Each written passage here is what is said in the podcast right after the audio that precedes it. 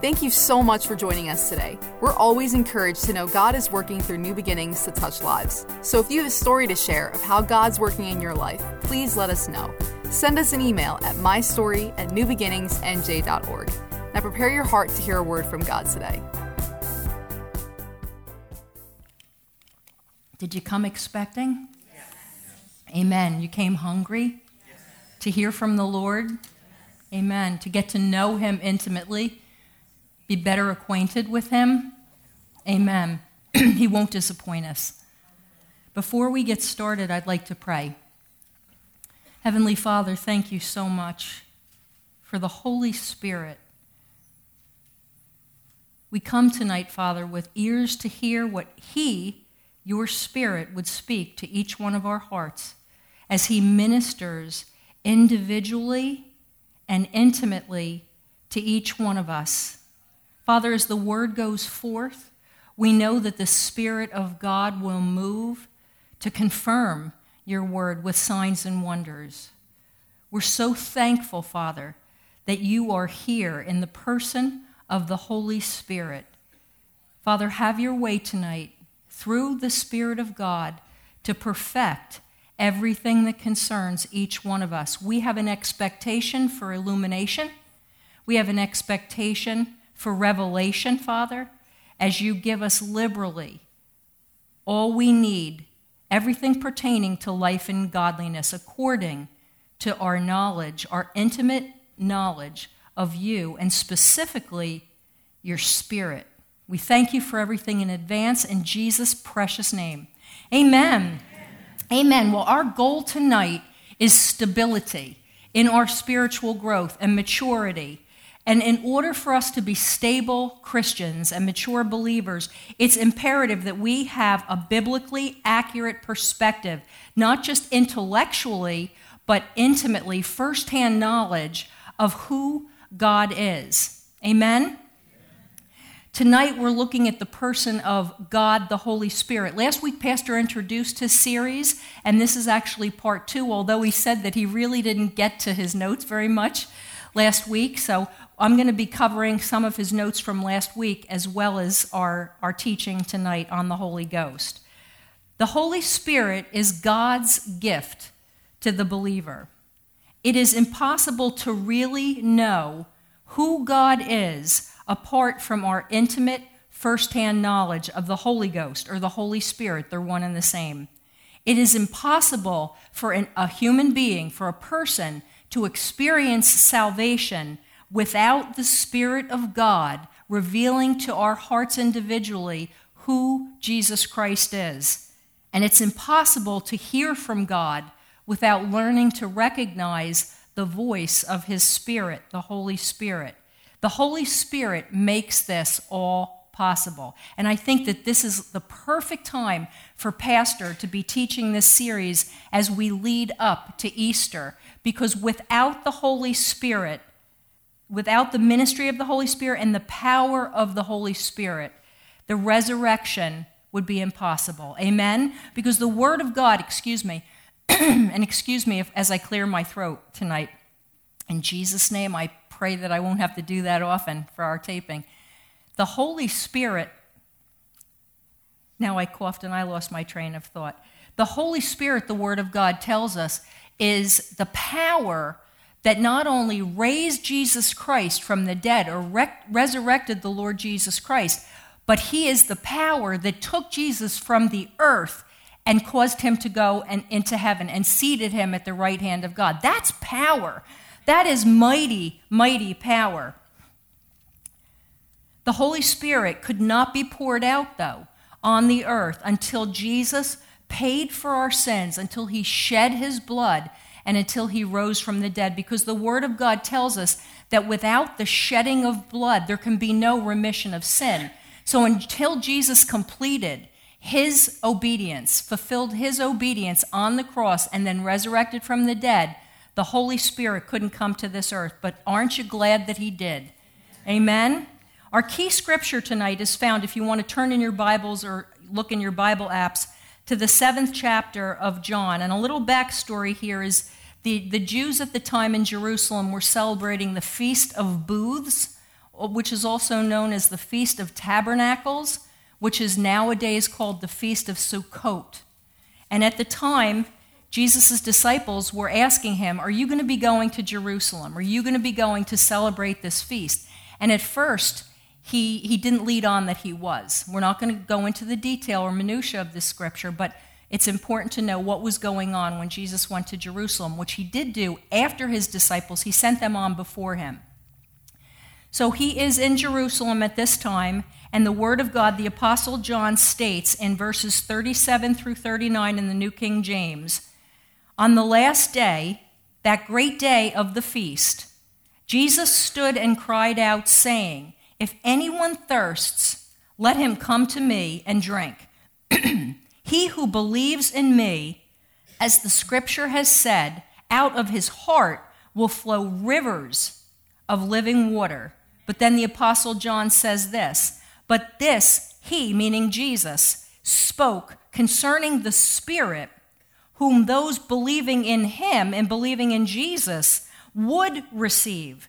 For the Holy Spirit was not yet given because Jesus was not yet glorified. I like the, Pas- the Passion Translation of John 7, which states, Then on the most important day of the feast, which was the last day, Jesus stood and shouted to the crowds, All you thirsty ones, come to me. Come to me and drink. Believe in me, so that rivers of living water will burst out from within you, flowing from your innermost being just like the scripture says. Jesus was prophesying about the Holy Spirit that believers were being prepared to receive, but the Holy Spirit had not yet been poured out upon them because Jesus had not yet been unveiled in his full splendor. Amen? Now, the, Jesus, at this point in the Gospels, the Synoptic Gospels, Matthew, Mark, Luke, and John, starts to begin to speak of this Spirit, the Holy Spirit. He's starting to prepare those who will believe in Him about the Holy Spirit and their need to receive Him. The Holy Spirit, or I'm going to say it this way for the purpose of teaching tonight God, the Holy Spirit, is the third person of the Trinity, or we could also say the Godhead. The doctrine of the Trinity means that there is one God who eternally exists as three distinct persons the Father, God the Father, God the Son, and God the Holy Spirit. In other words, God is one in essence, but he's three, that looks like six. He's three in person. So he's one, complete oneness in essence, but he's three in, in three distinct persons. One is not greater than the other. None is more essentially divine than the rest. I remember as I was studying that I thought when I was a younger Christian, and I didn't really think it, you know how you just don't realize how things, there are some subconscious thoughts that you hold, and then one day you realize that that was an erroneous belief as you're studying the Word and the Holy Spirit shows you what the truth is, and we're going to see that He is the Spirit of truth. But I actually thought that it was almost like a ranking, like God the Father, because He's mentioned first, so He's number one. God the Son, or Jesus Christ, He's number two, the second member of the Godhead, and the Holy Ghost is number three. I, it was almost like it was in a, ra- a ranking in a competition, or the Olympics with the gold, silver, and bronze. Like the Father's bronze and the Holy Ghost, He's just I mean, the Father's gold and the Holy Ghost is bronze. But that's not the truth. They are one in their divinity and their essence. They are completely one, and they always do things united. They never do, one does not, there's no strife in the Godhead. They always are in perfect unity, and they are always doing the same thing and moving in harmony together. Amen? So, what is this evidence for the Trinity that I'm talking about? We're told in the Word of God in the Old Testament or the Old Covenant, before Jesus shed his blood, that there was something called the law of witnesses. I've taught on this before, and in short, or simply said, it means that we shouldn't accept something as doctrine in the Word of God unless it can be established by two or three witnesses. So tonight we're going to look at two witnesses or evidence for the Trinity, which is also called the Godhead. The first one I'm going to look at, we're going to look at is found in Matthew chapter 3, verses 16 through 17. I'm reading from the New King James Bible. Then Jesus, when he had been baptized, came up immediately from the water, and behold, the heavens were opened to him, and he saw the Spirit of God, or God, the Holy Spirit, descending like a dove, not a dove, but like a dove, and alighting upon him. And suddenly, a voice from heaven, God the Father, saying, This is my beloved Son, in whom I am well pleased. So, in this portion of Matthew 3, we see Jesus mentioned first. We see the Spirit of God, uh, of the Holy Ghost, or the, the Spirit of God, being likened to a dove, alighting on Jesus Christ. And then, thirdly, we hear of, that there's a voice from heaven where God the Father is, speaking from heaven, telling those that were there that Jesus was his beloved Son. The second witness is found in 1 John chapter 5 verse 7. For there are three that bear witness in heaven: the Father, the Word, which is Jesus, and the Holy Spirit, and these three are one, one in essence and three in person. To the believer in Jesus, God is our Father. He's our Savior. He is the Spirit who lives in us. Amen? So God is our Father, He is our Savior, and He is the Spirit that lives in us. That's all God, whether it's the person of the Father the person of the Son or the person of the Holy Spirit. He's all powerful, He's all present, and He's all knowing. His nature or identifying characteristic or attributes of God, we know God is love. Amen. The word also says that God is holy. And to be holy means to be distinct, separate, and a class all by yourself. We know that God is faithful, and the word also says that God is merciful. Amen? Jesus is God the Son, and he's the second person of the Trinity. He's eternally God. In John 1 1 in the NIV, we, 1 through 3, we read, In the beginning was the Word, and the Word was with God, and the Word was God. He was with God in the beginning and through him all things were made. Without him nothing was made that has been made. The Word of God is Jesus Christ. He is the Word that became flesh, and the Bible says in the Gospel of John that he dwelt among us. Amen? Hebrews 13 8 tells us that he, meaning Jesus Christ, is the same yesterday, today, and forever. He's both eternal God and he's the second person of the Godhead. He came to this earth, he had an assignment, he had a purpose.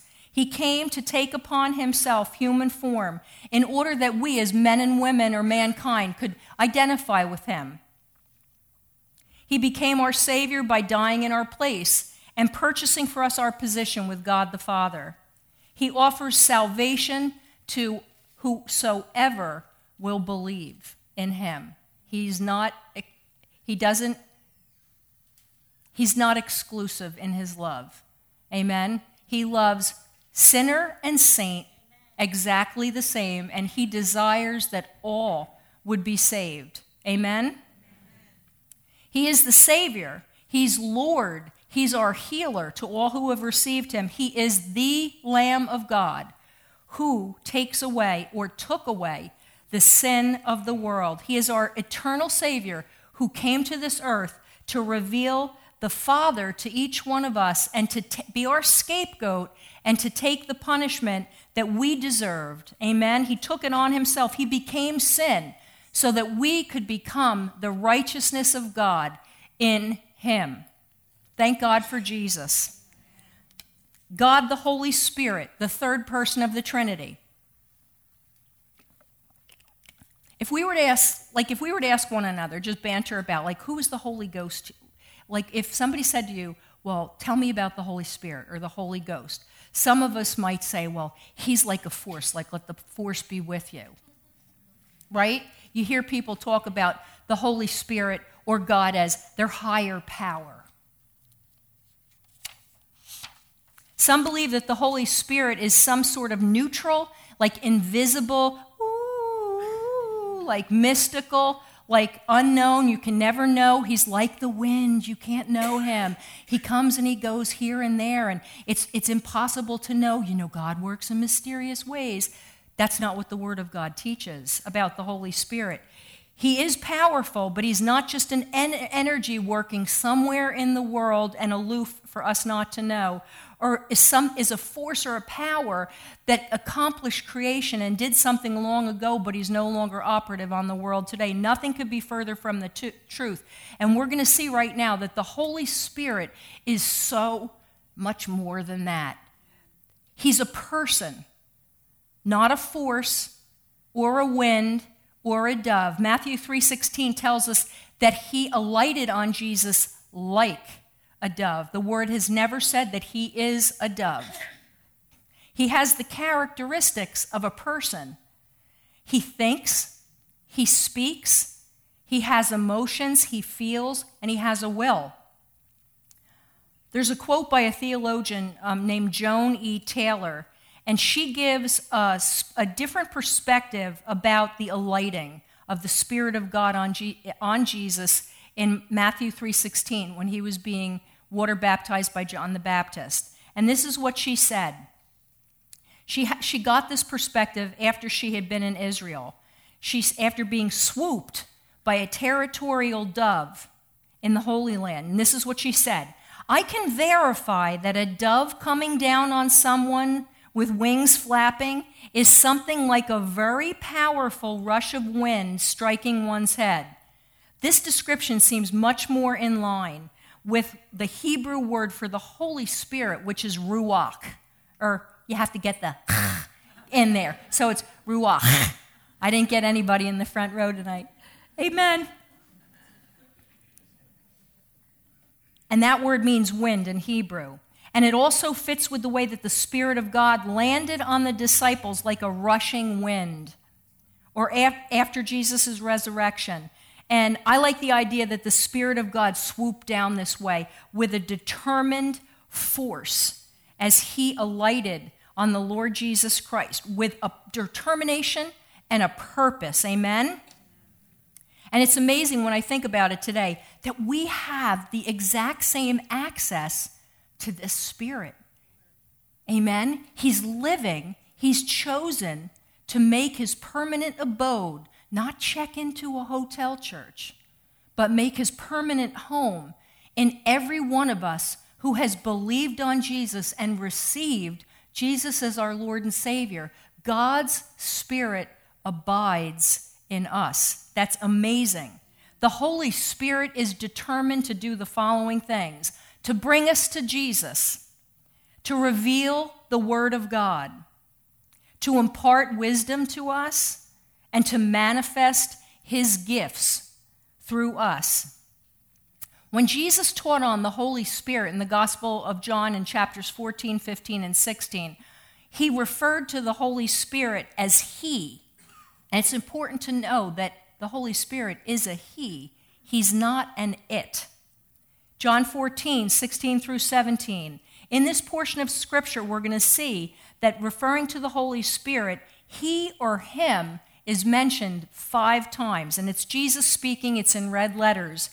And he said, And I will ask the Father, and he will give you another counselor. In some versions or renderings, it says he will give you another helper. But the parakletos is actually very accurately describing a coach. And it's easy for us to grasp what a coach does when we think of a coach in basketball, a coach in football, a coach in baseball, a coach in singing, a, an acting coach.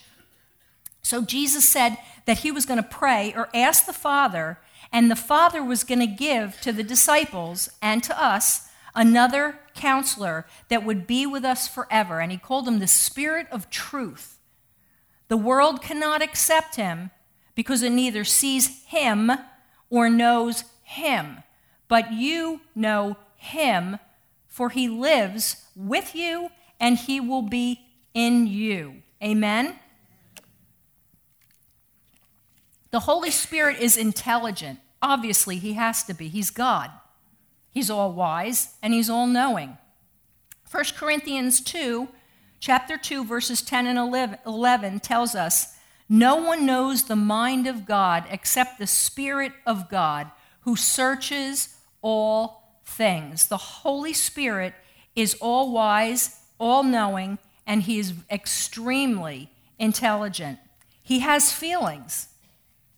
Just like when someone does something that causes us sadness and grief, so we also produce a similar emotional response to the Holy Spirit when we hurt others or we reject Him. We can see this in the book of Ephesians, chapter 4, verses 29 through 32. Let no corrupt word proceed out of your mouth, but what is good for necessary edification or for building up, that it may impart grace to the hearers. And here we go. And do not grieve the Holy Spirit of God, by whom you were sealed for the day of redemption. Let all bitterness, wrath, anger, clamor, and evil speaking be put away from you with all malice. And be kind to one another, tender hearted, forgiving one another, even as God in Christ forgave you. So we see in this portion of Scripture that the Holy Ghost has feelings. He can actually be grieved. I know during service sometimes we'll be in worship and the presence of God, the glory of God is just so heavy in here. And you, you sense the Spirit of God moving and wanting to accomplish something. And then something happens. I'm not going to say what it would be, but something goes on in the service with, you know, whatever. And you can actually feel the Spirit of God almost stop. And it's very frustrating because you, you want Him to continue to move. You want Him to manifest Himself and meet the needs of our brothers and sisters of the body of Christ. So it's so important that as we get to know Him, as we get to experience His presence, we get to recognize His voice, that we cooperate with, we partner with the Holy Spirit so that we don't grieve Him by our actions. Amen? He has a will. 1 Corinthians chapter 12, verses 4 through 11. There are diversities of gifts but the same Spirit. There are differences of ministries, but the same Lord. And there are diversities of activities, but it is the same God who works all in all, the same God.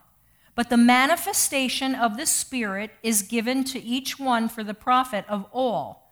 For to one, and these are the way that these are ways that the Spirit of God will manifest in our midst in our lives. This is how He wants to give evidence of Him acting in our lives.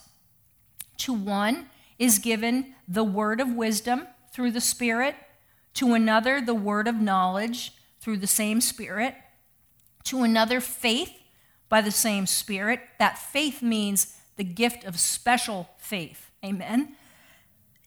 I'm so sorry.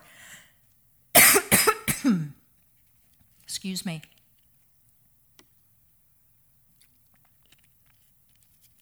to another gifts, plural, of healings by the same Spirit, to another the working of miracles, to another prophecy, to another discerning of spirits, to another different kinds of tongue, tongues, or diverse tongues, to another the interpretation of tongues. But listen, church, but one and the same Spirit works all these things distributing to each one individually as he wills. Have you heard teaching before that says, well, if the Spirit of God is going to move, it's, up to him and it's, it's if, he, if he wills. Have you heard that before? It's if he wills.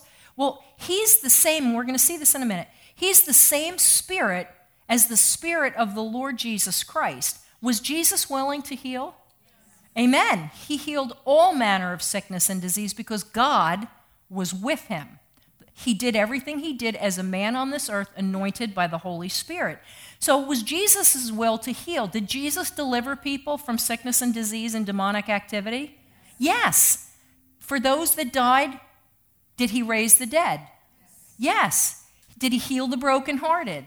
Yes. It was always his desire. He came to earth to show what God the Father was, to bring the kingdom of heaven to earth, here and now, so that people could ex- experience the kingdom of God. He would go about preaching, the kingdom of God is here, the kingdom of God is hand, at hand. And he'd tell people to repent or stop go- doing what you're doing and turn and go in the direction that I'm talking to you about to receive all that God has for you to receive. So it was always Jesus' will and, church, it's always the Holy Spirit's will, but He determines the how and the when of it because He knows how to bring glory to God the Father and glorify the Lord Jesus Christ. Amen? Some of the names which the Bible uses to describe the activity and the personality of the Holy Spirit are the Spirit of holiness which is found in Romans 1 4. I'm not going to read the references to you because you see them up on the screens right now. The Spirit of holiness, the Spirit, Holy Spirit of promise, the Spirit of grace, the Comforter, the Spirit of truth. Amen? This is what, how we see the Spirit of God or the Holy Spirit described and his activity in the Word of God. Now, Jesus wanted his disciples to be thoroughly equipped when he left this earth. He only spent a short period of time with them three years, three and a half years. And he wanted, he had taught them, he had coached them, he instructed them, he empowered them, but he was going to be leaving the earth and he was going to be sending the Holy Spirit. So he started in chapter 7 of John to talk about the Holy Spirit, but he went in depth about the Holy Spirit in chapters 14, 15, and 16 of the Gospel of John. And that's where we're going to kind of camp out for the rest of the night. So, Jesus informed the apostles in chapter 14 of John that he was going to be leaving them soon and returning to the Father. And can you imagine how they must felt? Pastor often says, Put yourself in their shoes. Here you've been living with, eating with, focusing on, spending all of your time intimately acquainted with Jesus Christ. You've seen incredible miracles. You've seen the lame walking. You've seen the blind seeing. You've seen food multiplied. You've seen the wind and the waves obeying the, his words, his voice. And then all of a sudden, one day, he says to you,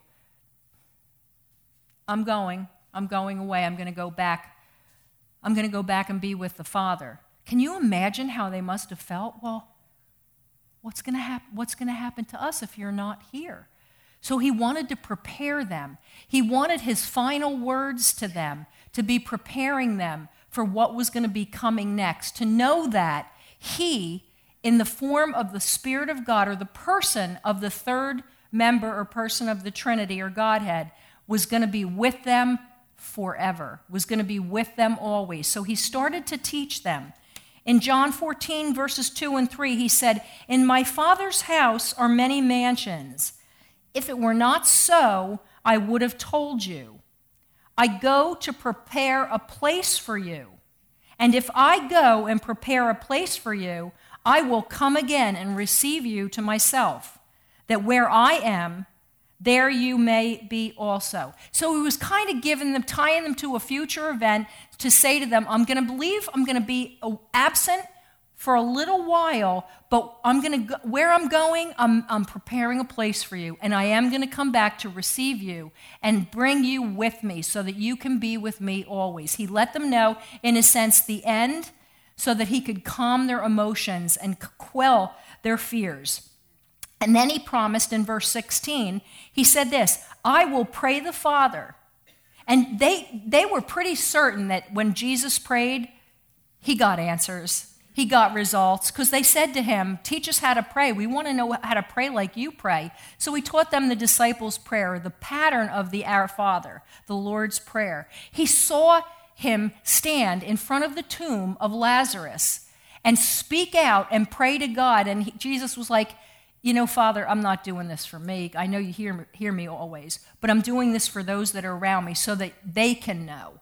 He, they knew when Jesus prayed, he got results. So this had to be very comforting for them when he promised them that he was going to be going to the Father on their behalf and he was going to pray for another another comforter, another helper, another coach that he, meaning the Holy Spirit, may abide with you forever. Now, it's interesting to, no- to note that in the Greek language, there are two different words for the word that we translate as, an- as another. One is the word heteros, or I'm not Greek, so it could be heteros.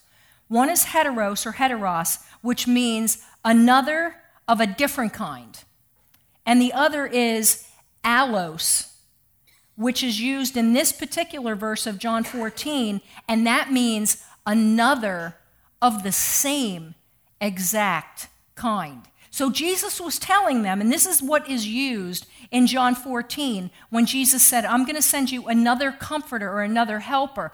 It was the Greek word allos, which means I'm going to send someone that is just like me. He was preparing them for his departure.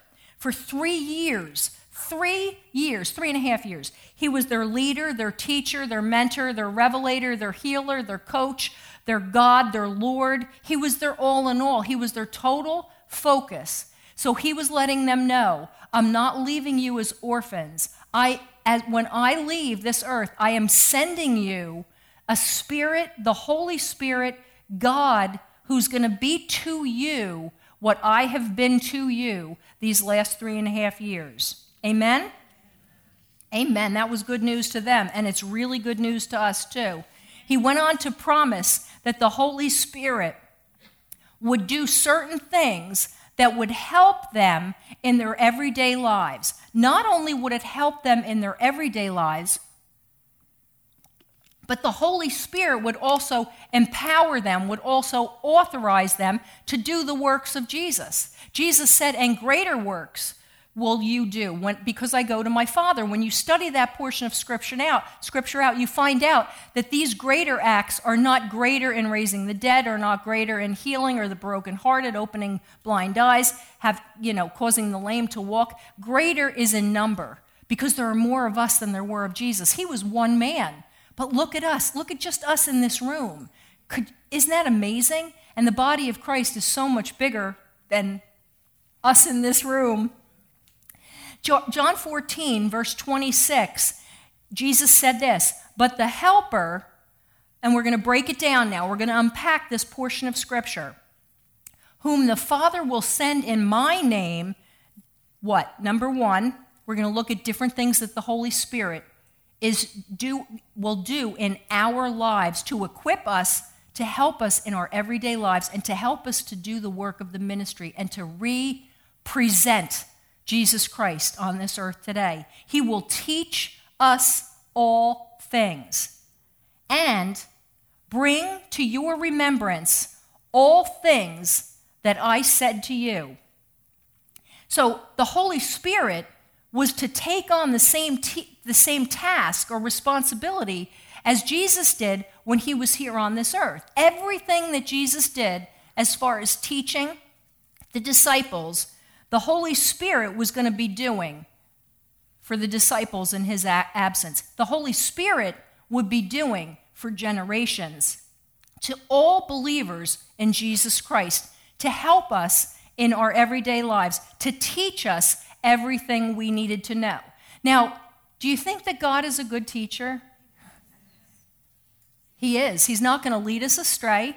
He's going to teach us what we need to know. He knows how to t- teach each one of us. How many of us were in school and our learning style was like so drastically different from the way certain teachers tried to teach us?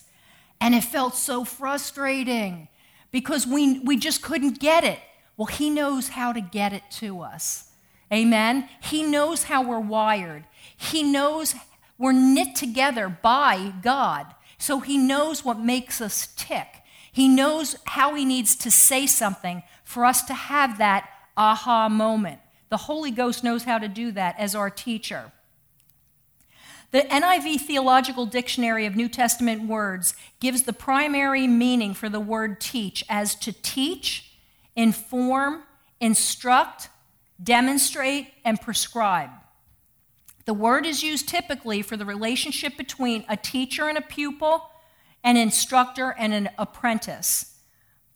What is taught may not only what is taught may be not only knowledge, opinions, or facts, listen to this, but also artistic and technical skills, all of which are to be systematically and thoroughly acquired by the learner through the activity of the teacher. So if you're a craftsman in here tonight, expect the Holy Spirit as the master craftsman, craftsman to show you how to excel supernaturally in your business. After all, he, he, he built the temple. That's amazing. He told Noah how to build that ark. That's amazing. He knows all manner of craftsmanship. He is skilled when it comes to instrumentation and music. If you're a worshiper, believe God. If you play an instrument, believe the Holy Spirit before you play that instrument that the Spirit of God is going to show you how to play your instrument supernaturally as you usher usher the body of Christ in, into the presence of God. He's constantly wanting to teach us, church, constantly. And it's our responsibility to listen and to obey the truths because He's the Spirit of truth. Oh, listen and obey. Retain the revelation, retain the knowledge, so that we can live from that supernatural place of victory because He will lead us to victory in our lives every single time. He will help us recall everything we need to remember, but you have to understand this. You have to have it in there in order for it to come out. Like t- I like the tube of toothpaste. I used to be a dental hygienist, and I, I picture a tube of Crest toothpaste. You squeeze that toothpaste, and you expect toothpaste to come out.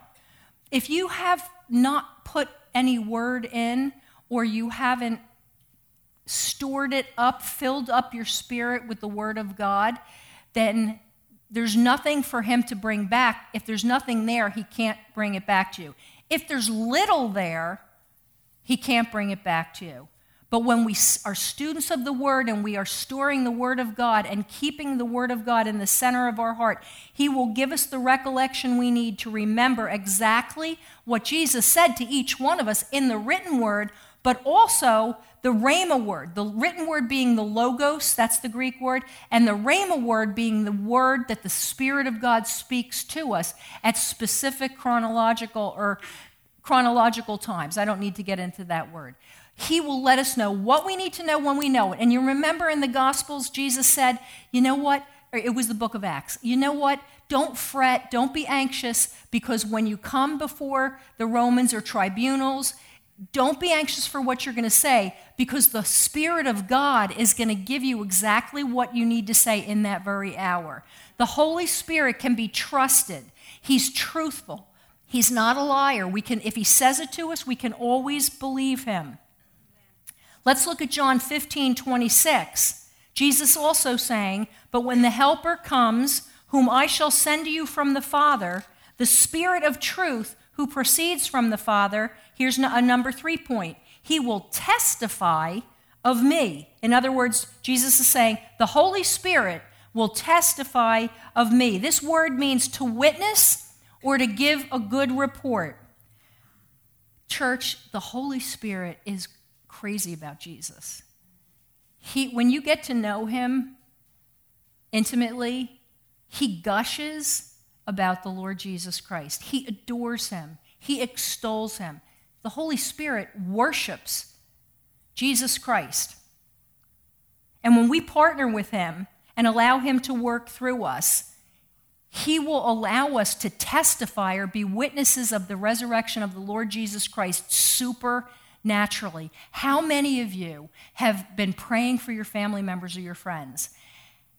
And you're with them and you're like, oh Lord, open the door, open the door. Please give me what to say. What do I have to say to this person? I don't want them going to hell. I want to, I'm here. You know, just Holy Spirit, just speak to me. And you get nothing. I mean, a fat zero. You're like, oh my gosh, I've been praying for this person and I'm getting nothing right now. But when the Holy Ghost comes up on you and anoints you and fills your mouth, you almost want to have a recorder because you're like, did I just, I think of Steve Urkel, did I just say that? But you, you're like that. You're like, oh my gosh, that was good. What did I just say? No, seriously, because it's the wisdom of God in operation in and through you for that person. So the Holy Spirit allows us to testify in a seamless, easy, and powerful way. Amen? So not only is he going to testify of Jesus, but he's going to help us when it comes to us sharing the gospel with others. John 16, 13 through 14. Jesus again saying, However, when he, the Spirit of truth, has come, number four, he will guide you into all truth for he will not speak on his own authority, but whatever he hears, he will speak. Now, the Holy Ghost is the person, is the member of the Godhead on this earth today that is here to give us divine guidance. And that is one of the biggest challenges that we each face in our lifetime. We want to know what is God saying to us? What is He instructing us to do? How is He guiding us? The Holy Spirit is here to do that. And isn't it a relief? Think about it. That the Holy Spirit, if you're a believer in Jesus Christ, if you're born again, you're born from above, you're a child of God, God's Spirit is in you to lead you and to guide you. And He's been given the responsibility of leading and guiding us sometime? All the time. All the time we can count on the Spirit of truth to guide us and to lead us into all truth. Number five, and he will tell you things to come. He will glorify me, me being Jesus. A significant part of the Holy Spirit's ministry is to, de- is to reveal details to us about future events in our lives. He wants to prepare us for the future. He doesn't want us to be caught off guard. He will show us things we need to know. And some examples I wanted to give you in my personal life. We don't have much time left, so I'm going to be really quick. There was a time in my life when things were, were very, very difficult in my, in my marriage and in my home. And the Holy Spirit just said to me one morning as I'm preparing breakfast for my children gird yourself up. It's going to be a bumpy ride. Just like talking like you and I would talk, you know, not any ye's and these and thous and King James. But gird yourself up. It's going to be a bumpy ride. And bumpy ride it was. He gave me knowledge. He told me in advance, seeing in advance what was going to happen. He prepared me so that I wasn't caught unaware. And it gave me great comfort as I was going through those, that bumpy ride to know that the God that was in, that had in, indwell, that was indwelling me had already told me it was coming, and I knew that He was going to be the waymaker to make the rough places smooth. Amen. The crooked places straight, and He bringing the high places low. Amen. I'm just going to give you that one example. I had a couple more, but we don't have the time. Number six, and the final point we're going to look at tonight for he, this is Jesus speaking, he will take of what is mine and declare it to you. One of the roles Jesus said that the Holy Ghost or Holy Spirit would carry out would be the ministry of glorifying Jesus. In this context, the word glorify means that the Holy Spirit would extol, magnify, glorify, and worship Christ. One of the chief roles that the Holy Spirit has on this earth today is adulation and fame, giving adulation and fame to Jesus. The Holy Ghost never draws attention to himself. He always points us to Jesus Christ. And one of the ways that we as believers can test spirits, and when, when there are certain things operating in the realm of the Spirit and what appears to be gifts or manifestations of the Holy Spirit, we can test spirits to know is Jesus Christ Lord? Because anything that is not of the Holy Spirit, but it's of an unholy spirit, will never, because of the pride that a, a counterfeit operates by, will never give credit to the Lord Jesus Christ, will never submit to his lordship. Amen? We may better understand the function of the Holy Spirit if we take into consider the very first mention of the Holy Spirit in the book of Genesis. This gives us a good idea of how the Holy Spirit operates. And I'm going to leave off here, and Pastor's going to resume with this teaching next week because I want to give those of you that are here tonight the opportunity to receive further the ministry of the Holy Spirit. We've already talked about Jesus Christ having to shed his blood for the remission of sins, and that without the shedding of blood, there is no remission. Before God's Spirit, the Holy Spirit, could be released into this earth, Jesus Christ had to shed his blood. He's already shed his blood, and the Holy Spirit has been poured out. But unless you have personally allowed the blood of Jesus Christ to cleanse you from your sin, you are not qualified. Does that make sense?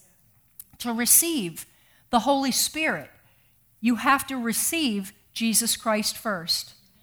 And by acknowledging that Jesus Christ came to this earth to pay the price for your sin, that he suffered, died, and was buried, and he went to hell in your place. By asking him, receiving him as your Savior and Lord, to come into your life, to remove the sin, because we all have sinned, the Bible says in the book of Romans, and come short or fall short of God's glorious standard. All of us were born into sin. There's nothing that a human being has to do to go to hell. There's absolutely nothing because sin is what separates us. Sin cannot exist in the presence of a holy God. He loves us. And the Holy Spirit is, is also, we're told in the Bible, we haven't gotten into it tonight, on this earth to convict the world of sin. Those that don't know Jesus, what does the convicting mean? It means that the Spirit of God is here to render a verdict a guilty or a not guilty. When we accept Jesus Christ as our Lord and Savior, we're judged as not guilty because He took all of our sin, past, present, and future. That's good news. Sin is judged. It was judged on the Lord Jesus Christ. But if we refuse to accept what Jesus did for us, to deal with that sin, then we are choosing to be eternally separated from God. The Holy Spirit is here to convict us, but not to just not to condemn us, to point us to Jesus Christ. He bridges the separation that sin causes and has caused between man and God. Jesus Christ is God's way. He's the answer. He's the only way. And he, He's ready. He's here. And I know that the Spirit of God has been moving amongst us tonight to convict those of us, to have us acknowledge yeah, something's not right. I, I just, I, I am not right with God, but you want to be tonight.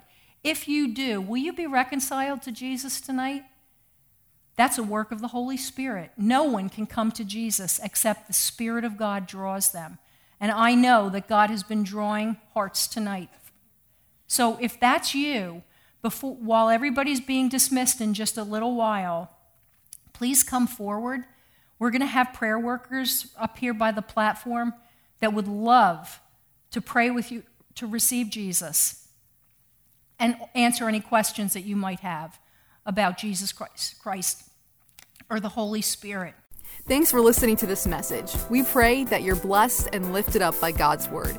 If this message helped you today, please consider supporting New Beginnings financially. You can just go to newbeginningsnj.org and click the Giving tab. We hope to see you soon.